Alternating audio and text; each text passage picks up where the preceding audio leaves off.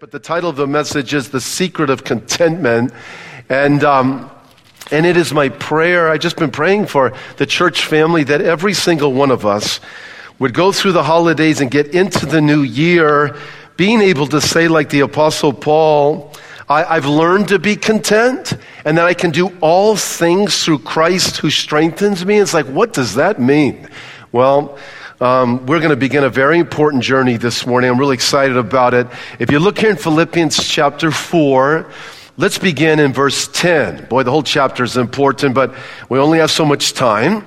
Philippians chapter 4, verse 10. Paul is writing, inspired by the Holy Spirit, and he writes, we'll, we'll begin reading in verse 10. I rejoiced in the Lord greatly that now at last your care for me has flourished again though you surely did care, but you lacked opportunity. Not that I speak in regard to need, for I have, what's the next word, you guys? Learned. Very important, okay? I've learned. Okay, it's a process, okay? It's, so it implies that he didn't always know what he's going to address here. I learned in whatever state I am to be, what's the next word? Content. I know how to be abased. I know how to abound.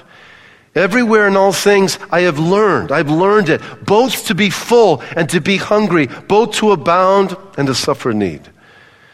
And in verse 13, he writes, I can do all things through Christ who, what's the next word? Strengthens me. Boy, what does that mean? You may have a seat at this time. You know, it's been said in America we want what we don't have, and we have what we don't want.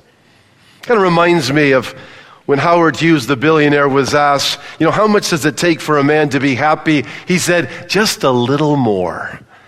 Hey, is more ever enough? The truth is that the reality of having some sense of equilibrium, having some sense of balance in the moment, like in the present, and just, you know, being blessed and just you know, in the moment, having a sense of contentment and well being in the moment is not just a 21st century challenge. I mean, it's been around for a long time. I mean, the Apostle Paul said he had to learn to be content. It's interesting to me. Think of the implication of that. The great apostle Paul, who penned two thirds of the New Testament, if he said, Hey, I had to learn to be content, or I learned to be content, tells us that, you know, there was a time in his life that a sense of equilibrium, no matter what's taking place circumstantially, was not the case in his life. He had to learn to kind of have this balance and sense of shalom and well being. Now, someone might say, okay, well, look, I mean, you know, 2,000 years ago, very unique challenges. And, and I, I could see someone living, you know, without the internet and flat screen TVs, you know, they're going to have to learn to be content. I mean, Paul probably walked most of where, you know, he, was, he just walked everywhere, uh, you know, didn't have the transportation that we have. And when he got on boats and stuff, they were really dangerous and shipwreck and all these challenges. Um, yeah, big difference between first century today, although some things have never changed. Uh, the creature comforts of today, I mean, uh, are, are huge, and we're definitely a more comfortable culture than 2,000 years ago. However, listen, highly debatable whether the first century soul is more healthy than the 21st century soul. Highly debatable. It'd be highly debatable to say that today's culture is more healthy when it comes to soul psychologically than uh, those who lived 2,000 years ago. I mean, we're the generation that can just pile issue upon issue into our intellectual, emotional, and volitional life. I mean, just cram our lives with schedules and, and busyness and to be here and there. How many of you know what I'm talking about? Just raise your hand. I mean, yeah, listen, we're a unique generation, a generation that is less simple, much more complex, with life having a way of piling up on us. You ever feel that way? I mean, Psychology Today reports an article entitled Contentment what you can't find in a pill, that the use of antidepressants rose 400% in the US in less than a decade. And let me tell you, modern technology, social media is not helping, but adding to the problem. And, and, and, one of the ways it is is, I mean, if you just think about Instagram or Twitter or Facebook, I mean, these things are not intrinsically evil or, you know, wrong or something, but if you just think about the nature of them, I mean, you can like upload or you can post your particular moment, what's going on in your life, like almost to the world. I mean, it just goes immediately to be accessible to the entire world, which means that like billions of other people can do the same, right? And you can be alerted to what's happening in hundreds of other people's lives in their moments. All of a sudden, you're bombarded with all the moments of other people, you know. Um, uh, rather than being in your own moment. And social media and our technology actually fuels comparison, which leads to major insecurity. It's like one of my favorite lyricists, Jon Foreman. I mean, you know, the Switchfoot, his father's a Calvary Chapel pastor, but I just, he is just fantastic writer. I like how he says that, you know, there's these bunch of dangerous diversions in our generation from the present tense. It's like so true. I mean, we can so much lose just being in the moment, enjoying the moment by multitasking ourselves to death and I'll tell you, it's rewiring actually our brain and our security and our soul. This is what we're being told. And I like what Jon said. He wrote a, a column in the, uh, for, for the Huffington Post or something. And, and uh, he said, you know, if comparison is the thief of joy, then our culture is being robbed blind. It's hard pressed to find a society that has a wider net for comparison than our own. How many of you would agree with that? Oh, I think he's right on there. Here we're talking about the secret of contentment. When Paul said, I learned to be content, he used the word that those in that culture and that generation would often use to. Um, well, let me just say this like the unlearned, or what we known as pagans, when they would bring you into a secret society and, and, and, give you some secret understanding, initiate you in their particular group, you know, you would have to learn some secrets or something. And Paul uses that term, and not, not to suggest that, that contentment is, um, is really a secret because it's clearly out in the open, but he uses that term, and it implies it, it's something that we need to clearly learn. But here's the thing we need, we need to think really clearly on, on the idea of contentment. And I want to illustrate it. Um, if I had a chair up here and I put a Greek philosopher, if I put a Stoic here, and I put the Apostle Paul here, and I asked them to comment on contentment, here's what they would say the Stoic philosopher, the Greek philosopher, he'd say, contentment to us is a type of self sufficiency and self mastery. And he might have a few books and he might quote a few principles and he'd say, you know, you need to make some good decisions and keep kind of an emotional equilibrium. But the, the Stoic philosopher, Greek philosopher, would be sitting in his chair all by himself and he, and he would espouse some sense of self mastery and self sufficiency. Watch. Paul would use the term contentment in a different way. So there, Paul would be sitting, and he would say, Look, um, well, if you're going to use the term self sufficient, I need to add, I am self sufficient in Christ's sufficiency. A totally different thing. So the Greek philosopher would be sitting in a chair and just say, hey, listen, the key to life is equilibrium, making good decisions, um, self mastery, discipline. Hey, there's a few things you can learn from this Stoic philosopher. Paul would say, completely different thing. Because look, look who's standing behind me. I'm sitting down. Look, the one standing behind me who has his hand on my life is none other than Jesus himself. Oh, I, I am self sufficient in Christ's sufficiency. I have a source of strength and, and giftedness and grace and presence that is outside of myself, that is the key to my strength and my well being. It is relationship with Almighty God. 2 Corinthians 3 5 reads, Our sufficiency is from God. I love how the Amplified Bible puts it I am ready for anything and equal to anything through Him who infuses inner strength into me. So watch. If you have Greek philosopher sitting here, he's talking about contentment, self-sufficiency, self-mastery, discipline, sweat it out, equilibrium, try to keep it emotionally. Paul would say, hey, just, well, I am self-sufficient in Christ's sufficiency. I mean, I got this incredible organic relationship and I'm being infused from the inside out with the strength from on high. And, and he's going to say in just a little bit, listen, I have learned. Oh my goodness gracious. I have learned I can do all things through Christ who strengthens me. Now let's put someone else in the chair. Let's put modern man in this chair. And if you ask, well, I mean, how do you have a sense of well being? You know, um, sense of happiness. Well, it really depends so much on what happens to me, whether my expectations are being met, whether I'm reaching my goals. Um, my love life, my sex life. I mean, you know, it just depends upon what happens to me so much exteriorly and impacting interior life and stuff. Okay, well, that's completely different, actually, than what Paul would say. He would say in his chair, look, I, I've actually.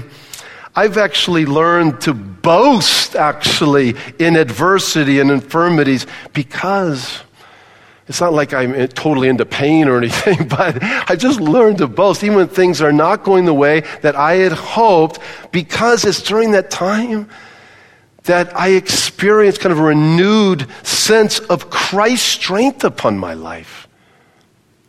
Paul says, Most gladly, I'll rather boast in my infirmities that the power of Christ may rest upon me. I mean, is that a, are those the words of a madman? No way.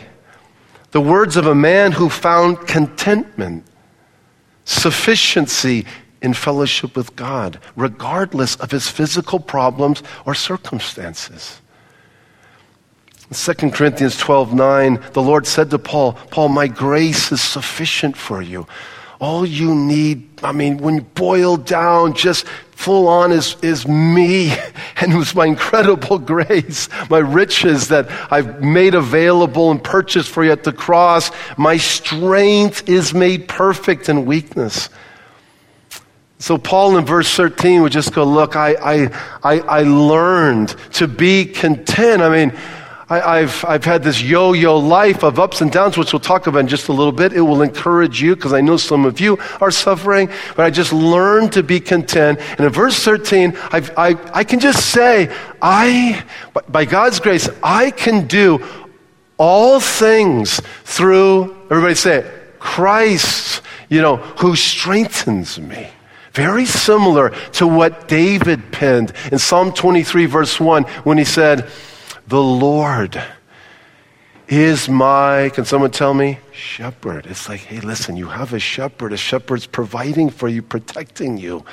He's behind and in front of you. He's directing you. He's like you're all in all. Um, it's like we, we, we, all need a shepherd. And, and Jesus said, I am the good shepherd. And, and, and, and the shepherd is the Lord God Almighty. We are made to have relationship with him. And let me ask you could you say, I have learned to be content? Could you say, I can do all things through Christ who strengthened me? Could, could you say, look, when my back is up against the wall, I mean, for Paul, he's writing from prison, so it's like his back is up against the wall. I have, I have a joy, a sense of well being and peace that actually surpasses all understanding. Doesn't come by understanding what's happening, but surpasses it. Look, here's the thing. Um, I ask you those questions.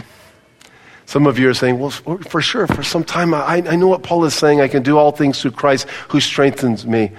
Some of you are thinking, well, I'm not so sure I can say I've learned to be content. Uh, the reason why I asked you the question is actually to draw out the fact that it is a learned issue.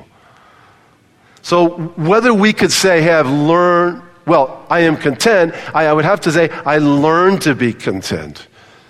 It's something that I've, I've grown in, something that I've experienced in Christ.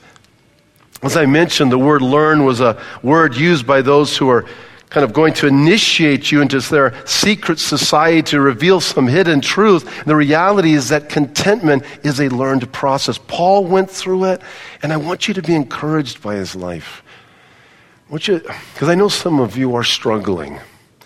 I mean, life is a struggle. There's all kinds of unique currents to life itself. Let me tell you something. When Paul penned this, he's in prison. He's in Rome at this time.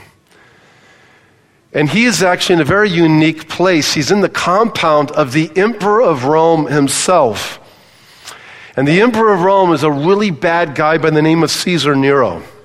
And if you pan back the picture like four or five years prior to this, it all, it, the reason why he's in prison and what reason why he's in Rome, it goes all the way back to Jerusalem, actually. Paul had come off his third missionary journey. Just track with me a little because you can really see the dynamic of Paul's life. You know, he comes off his third missionary journey. He wants to go to Jerusalem. I understand that feeling a little bit. He wants to worship the Lord at Pentecost, 50 days after resurrection. His friends are begging him, please don't go up there, Paul, because you go up there, they're going to tear you apart. You know, all kinds of crazy ideas out there that, you know, you don't respect the fathers, don't respect the law, and all kinds of crazy stuff, which was not true. He said, I want to go to Jerusalem and I want to worship the Lord and be a witness of Christ. And long story short, he gets to Jerusalem and he, and he goes atop the Temple Mount and someone floats a false charge that he has brought a non Jew, a Gentile, into the Jewish court there atop the Temple Mount to worship, which was totally not the case.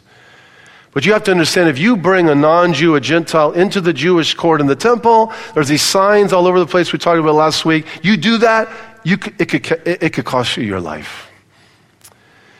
It's punishable unto death.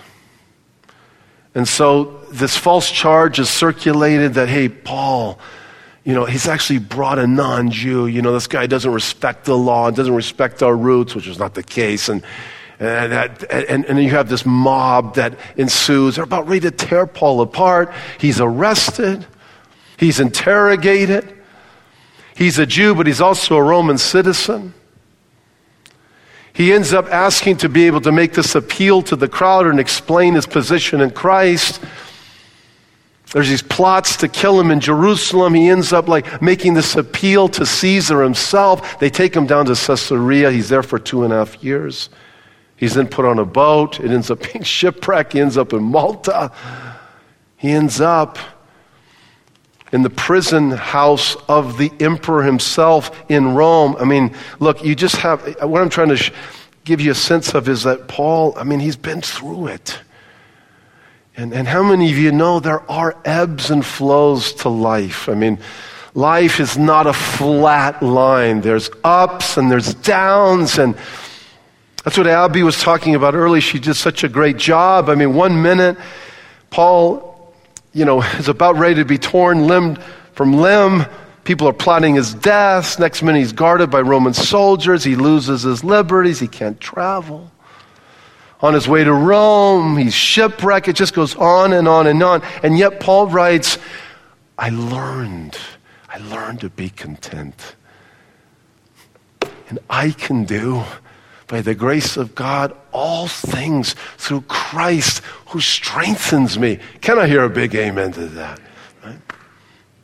It's like I'm not like Howard Hughes, like just give me a little more. It's like I'm not so content. I've learned I, I'm self sufficient in the sufficiency that is in Jesus Christ and infuses my life from the inside out. That contentment is not based upon circumstances or what one possesses, Paul would say, but who you know and how you think and who you are as a person in terms of godly character. Question the question becomes well how does that become a reality for all of us and, and, and by and this is no way a, a, like a, a, comprehensive message. I'm actually trying to get through some of this a little bit. We'll receive communion, and then I'd love for us to hang out and have a little leisure time together uh, after service. But I want to I want to identify five things. Number one, here, here's what's critical, you guys.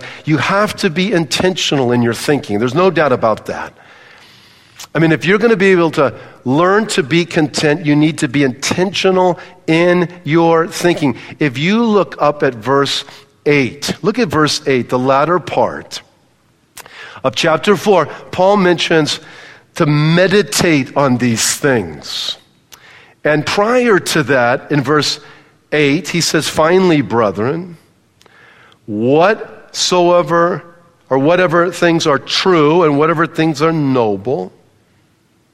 In verse 8, and just and pure and, and are lovely and of good report, if there's any virtue or anything praiseworthy, meditate or think upon these things.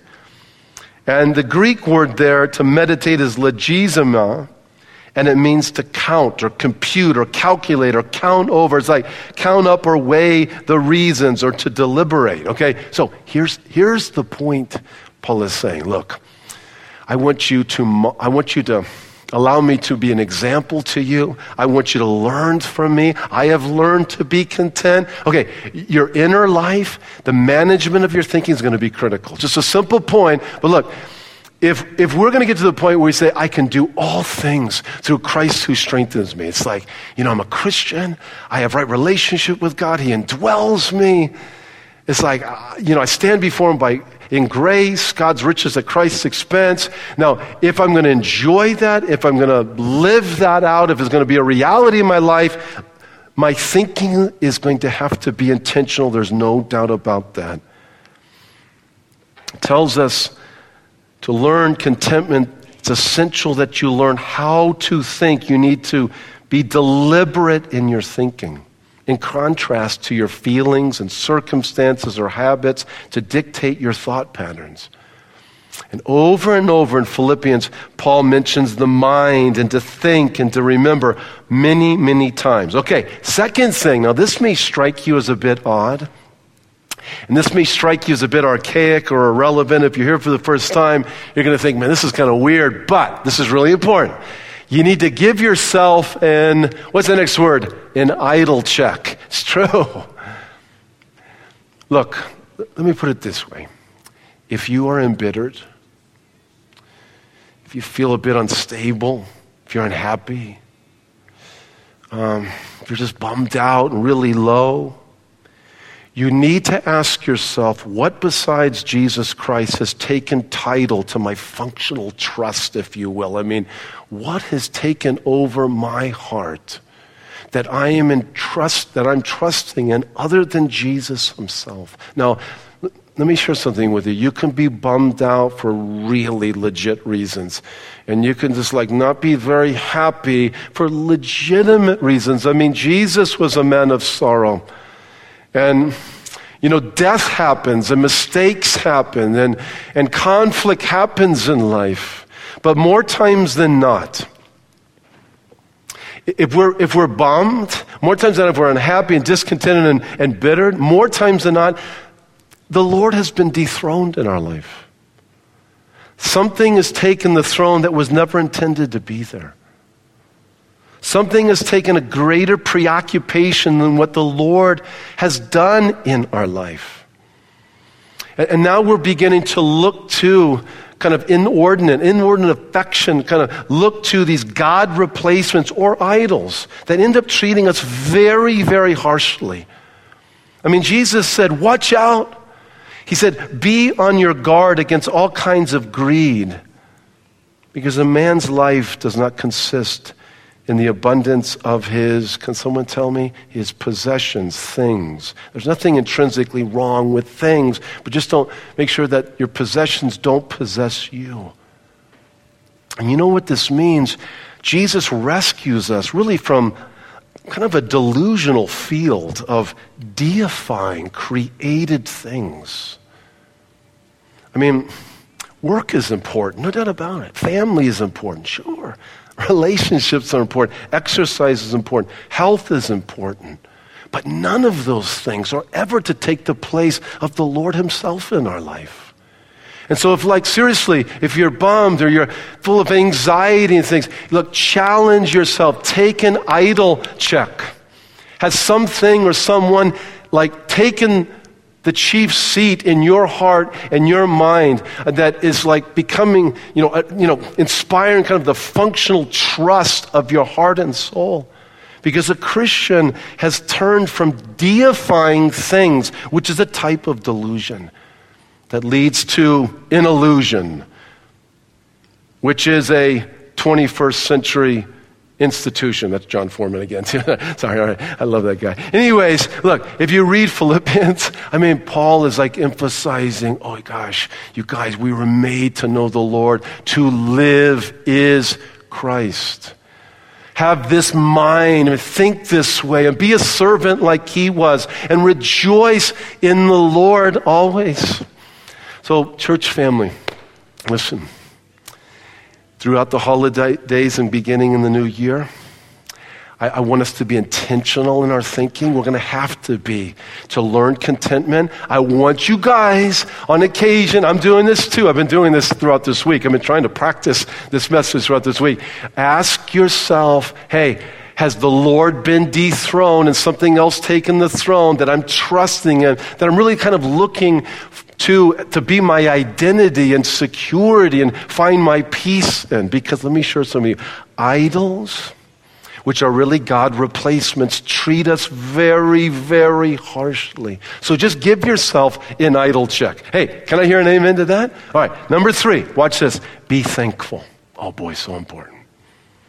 Rejoice in the Lord always. Again, I say rejoice, Paul says in chapter 4. Put some gratitude in your attitude.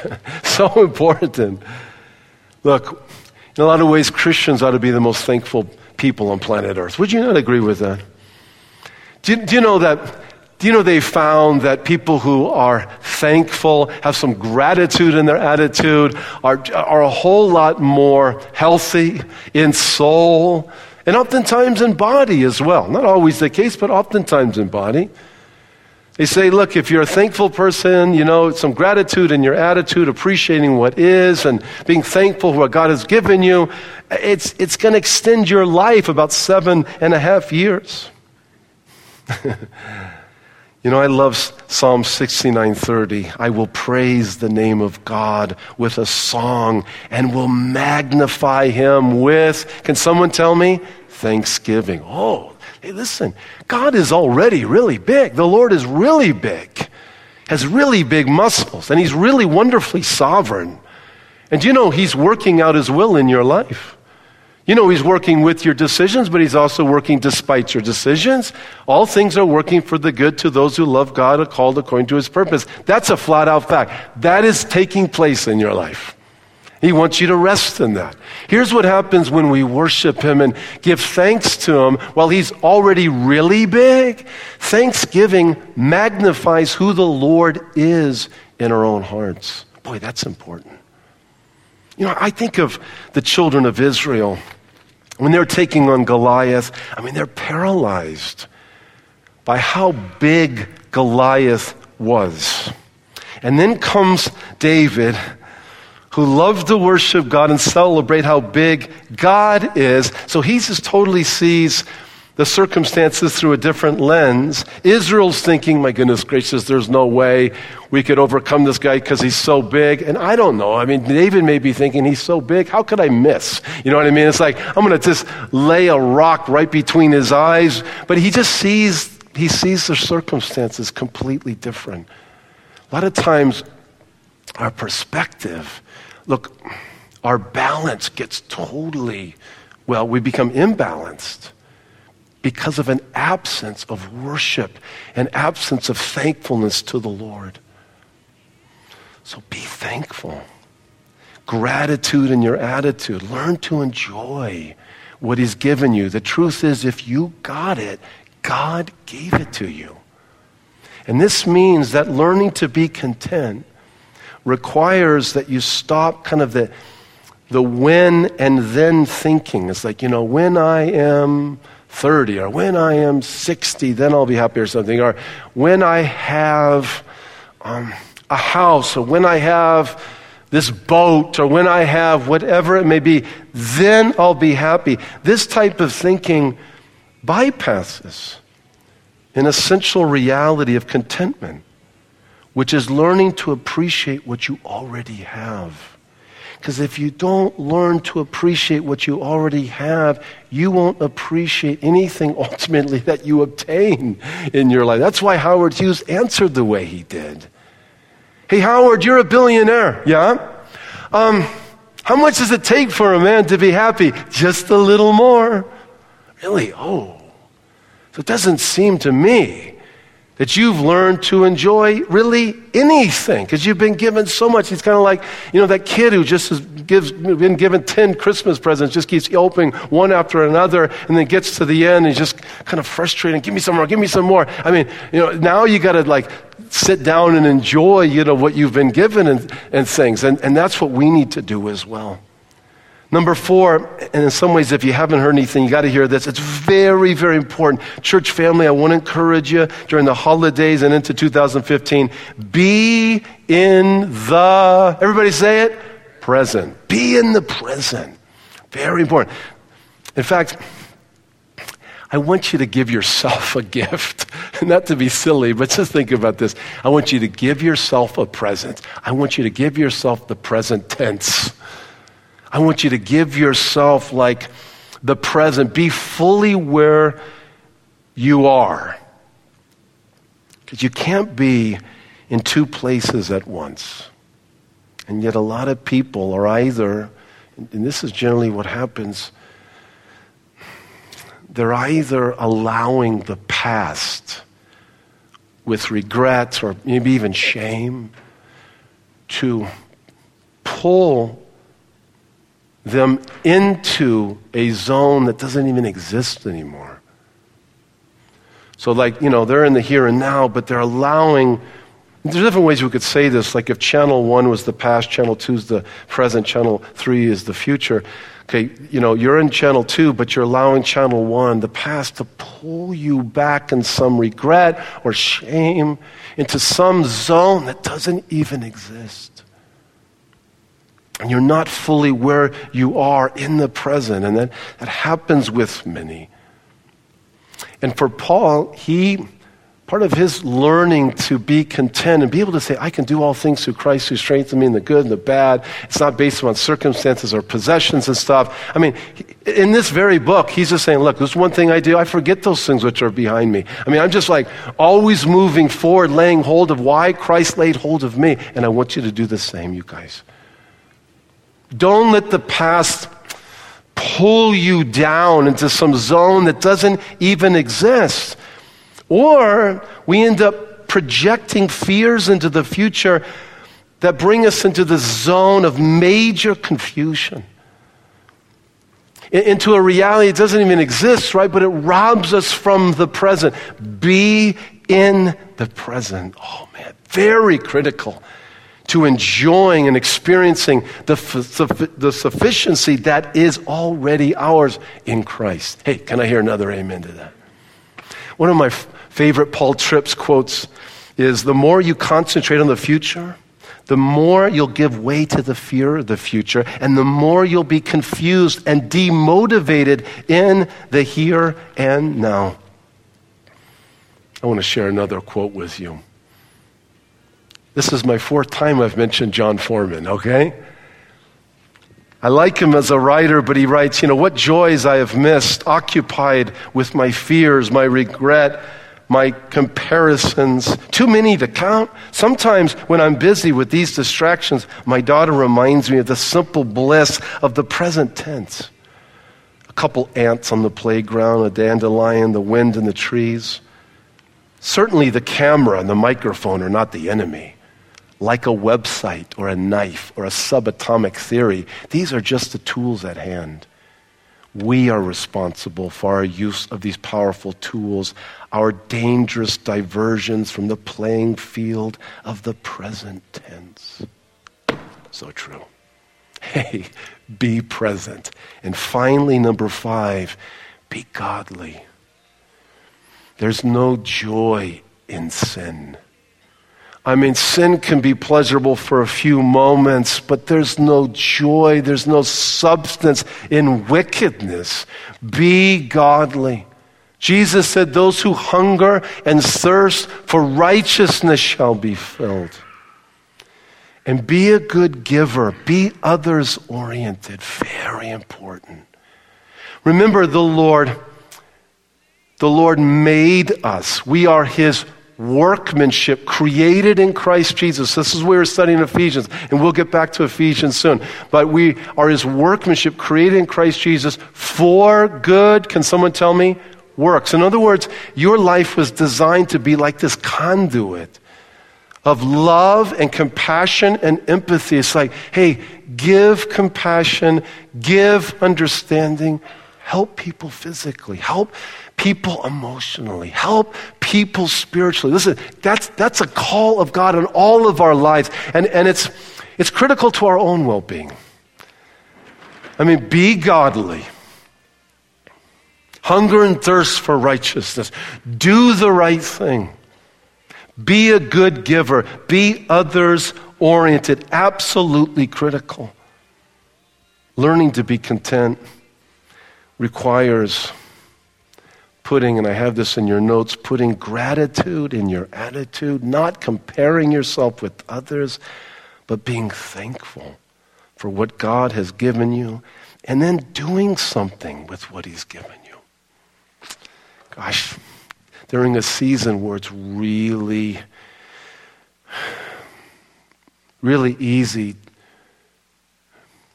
to be pulled away by some advertisement that just tries to bring up something in our hearts, really tries to, may sound like an overstatement, but trying to promote really a form of idolatry. I know that sounds a bit odd, but if you think of it accurately, which is an idol is a God replacement, I'm looking to to give me what only God can give me, man. Just you got advertisements all over the place. And they say, hey, you need something. You really need this. Hey, just take the idol check. Because who I, who I really need is Him. And, and He really is sufficient. The Lord is totally sufficient.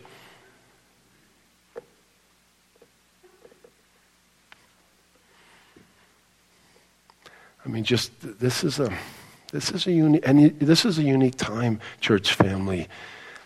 Not only with all kinds of interesting enticements with regard to things, but it's at the end of the year. So we have a tendency to look back. Were goals met? Where are we at? Is anything going to change and stuff? Oh my goodness gracious, listen. Mess- this message this morning is really critical. Be intentional in your thinking. Take the idol check. Be thankful. Be a good giver. Be godly. Be in the present. Be in the present. Trust God today. You know, look, Lord, Lord says that, you know, in, in Matthew chapter 6, this doesn't want us full of worry and anxiety. Good planning with regard to the future is one thing, but a preoccupation with regard to the future, bringing future anxieties in the present is just clearly not what the Lord wants us to do. It robs us from really reality of who we are in Christ. Now, Paul said, and I'll just end with this. Paul said, Look, I learned to be content. You know, so it was something that, uh, you know, I had to grow in and grow in understanding and have kind of revealed to me. Well, let me just say this Jesus came to reveal the most, the most important reality in life, and that is who God is and what his plan is for your life and mine. And you know, during Christmas, of course, we give gifts and receive gifts. That's awesome. But let me just say seriously that the one who made you and loves you and created you, he wants to give you something. He wants to give you a present. He wants to give you himself. And what he wants you to do is he wants you to repent. He wants you to think differently. He wants you to be intentional in a new way. He wants you to turn to Him. The one who hung, bled, gave his life on the cross for us. It's true. Bore the sin and shame of man. It could be said with one hand, he reached up, he took the hand of the Father, and with, every, and with the other hand, he reaches out to every single human being. He's like, he wants relationship with you. You were made to have relationship with him. Not an organization first. I mean, this is a big, wonderful church family, but relationship with the one who made us and created us, the Lord God Almighty. For God so loved the world that he gave his only begotten, can someone tell me, Son, that whosoever would believe in him would not perish but have everlasting life. Whosoever, big, small, black, white, no matter who you are or, or what you've done, it's like right now, you, you could trust in him. You could open your heart to him. Those who call upon the Lord, he will hear that prayer. Those who call upon the Lord shall be rescued. Rescued from what? Listen, we could talk about it all morning, but how about, honestly, how about from delusion and living in illusion? You know, Jesus said, What would it profit a man if he gains the whole world but loses his soul? That's a powerful statement. Because he's saying, you could have 99 things right but if you don't have the one thing of right relationship with the Father in Christ, it throws everything off. I, am praying for you that no one will leave here having not opened their heart to the Lord Jesus. Come to Him. He loves you. He's the King. Everything is moving towards Him. Look, you were made to know him. You weren't made to put your hopes and dreams in your job. You weren't made to put all your hopes and dreams even in your family. You were made to put all your hopes and dreams in the Lord. Can I hear an amen to that?